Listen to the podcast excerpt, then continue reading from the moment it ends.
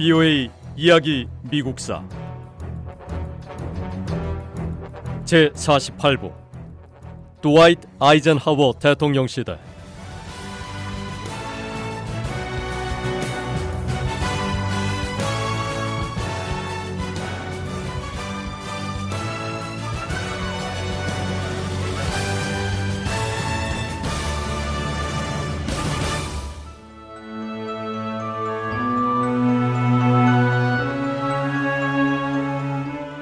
냉전 시대 상황은 계속 변했습니다. 미국과 소련을 중심으로 한 국제 관계는 몇 년 동안 긴장이 고조됐다가 완화되고 또 몇 년 동안 다시 긴장이 고조되는 상황을 반복했습니다.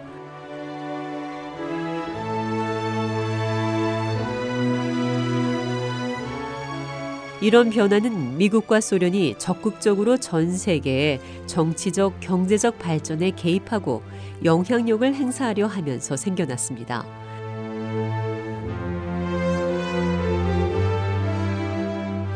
예를 들어 소련은 아시아의 공산주의 정부들의 군사적, 경제적, 기술적 지원을 제공했습니다.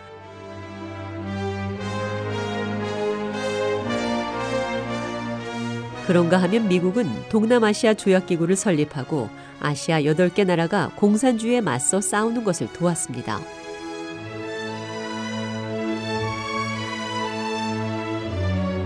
(1950년대) 중반 미국은 남 베트남에 군사 고문을 파견하기 시작했습니다. 미국은 남 베트남이 공산주의가 장악한 북 베트남에 맞서 스스로 방어할 수 있도록 지원했습니다. 그런데 미국의 이런 도움은 나중에 미국이 피비린내 나는 오랜 베트남전에 개입하는 것으로 확대됩니다. 미국과 소련의 냉전은 중동 지역에도 영향을 미쳤습니다. 1950년대에 동구권과 서구권 모두 이집트의 나일강의 아수안 하이댐 건설을 지원하겠다고 제안했습니다. 하지만 서방 국가들은 이집트가 체코슬로바키아 공산주의 정부에게서 무기를 구입하자 댐 건설 지원 제안을 철회했습니다. 그러자 가말 압델 나세르 이집트 대통령은 수에즈 운하를 운영하는 회사를 장악했습니다.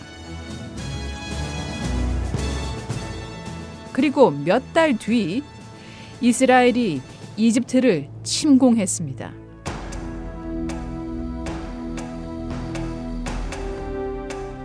프랑스와 영국이 이스라엘을 도와 이집트 침공에 합류했습니다.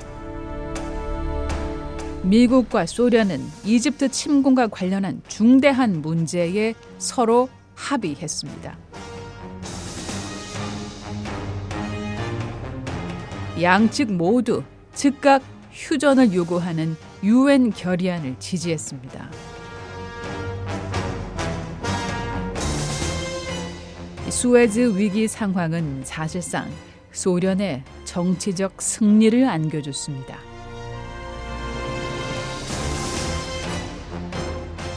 소련이 이집트를 지원하면서 소련은 아랍 세계에서 새로운 우방국들을 확보했습니다.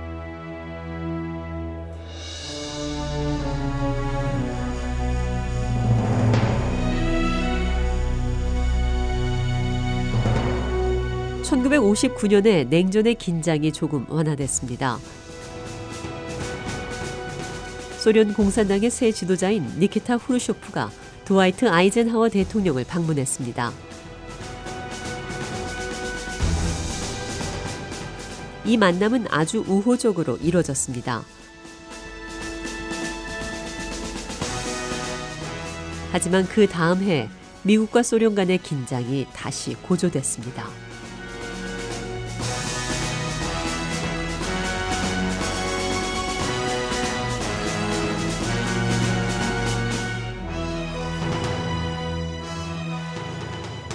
미국 군용기 한 대가 소련 상공에서 격추됐습니다.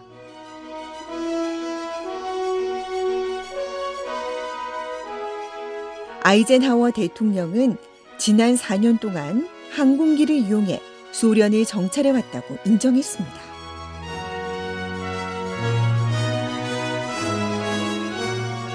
유엔 연설에서 흐르쇼프는 화를 참지 못하고 신고 있던 신발을 벗어서 테이블 위에 내리쳤습니다.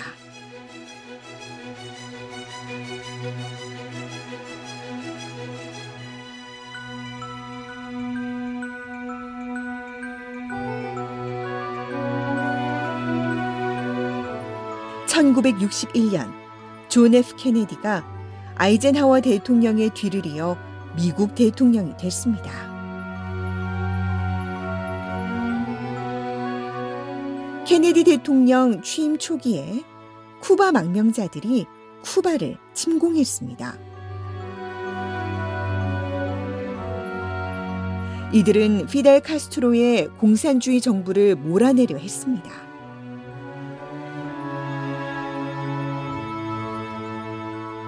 쿠바에 침투한 망명자들은 미국 중앙정보국인 CIA에서 훈련받았습니다. 하지만 미국은 망명자들이 쿠바에 침투해 있는 동안 이들을 보호할 군용기를 보내지 못했습니다.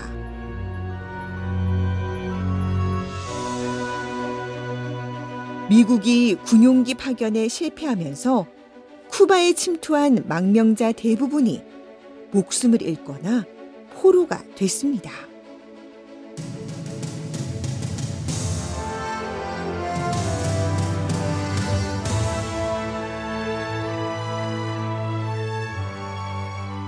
유럽에서는 동독 주민 수만 명이 서독으로 도망쳤습니다. 동독 공산주의 정부는 주민들이 서독으로 넘어가는 것을 막기 위해 베를린시를 동부와 서부로 나누는 벽을 세웠습니다. 베를린 장벽 경비대는 동독에서 벽을 넘어 서독으로 가려는 사람들에게 총을 쏘았습니다.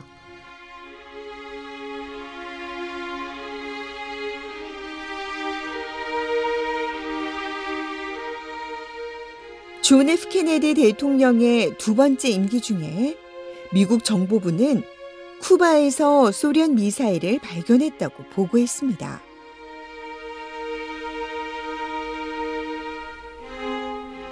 소련은 쿠바에 소련 미사일이 있다는 사실을 부인했어요.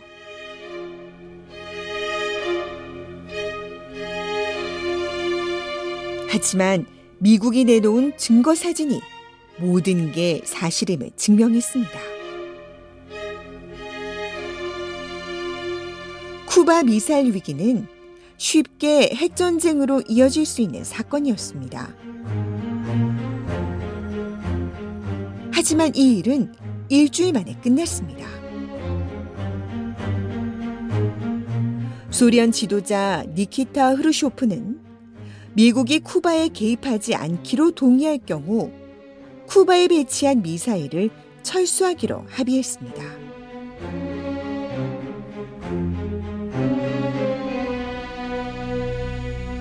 실제로 존 F 케네디 대통령 시기에 냉전의 긴장을 완화하는데 어느 정도 진전을 이뤘습니다.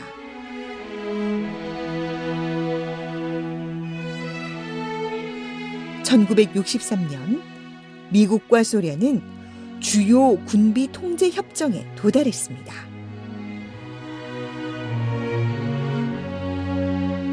미국과 소련은 지상과 수중 그리고 상공에서 핵무기 실험을 금지하기로 합의했습니다.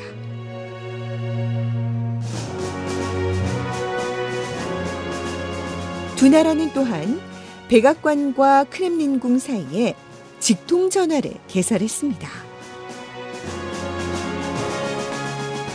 비오의 이야기 미국사 이 내용은 다음 시간에 계속됩니다.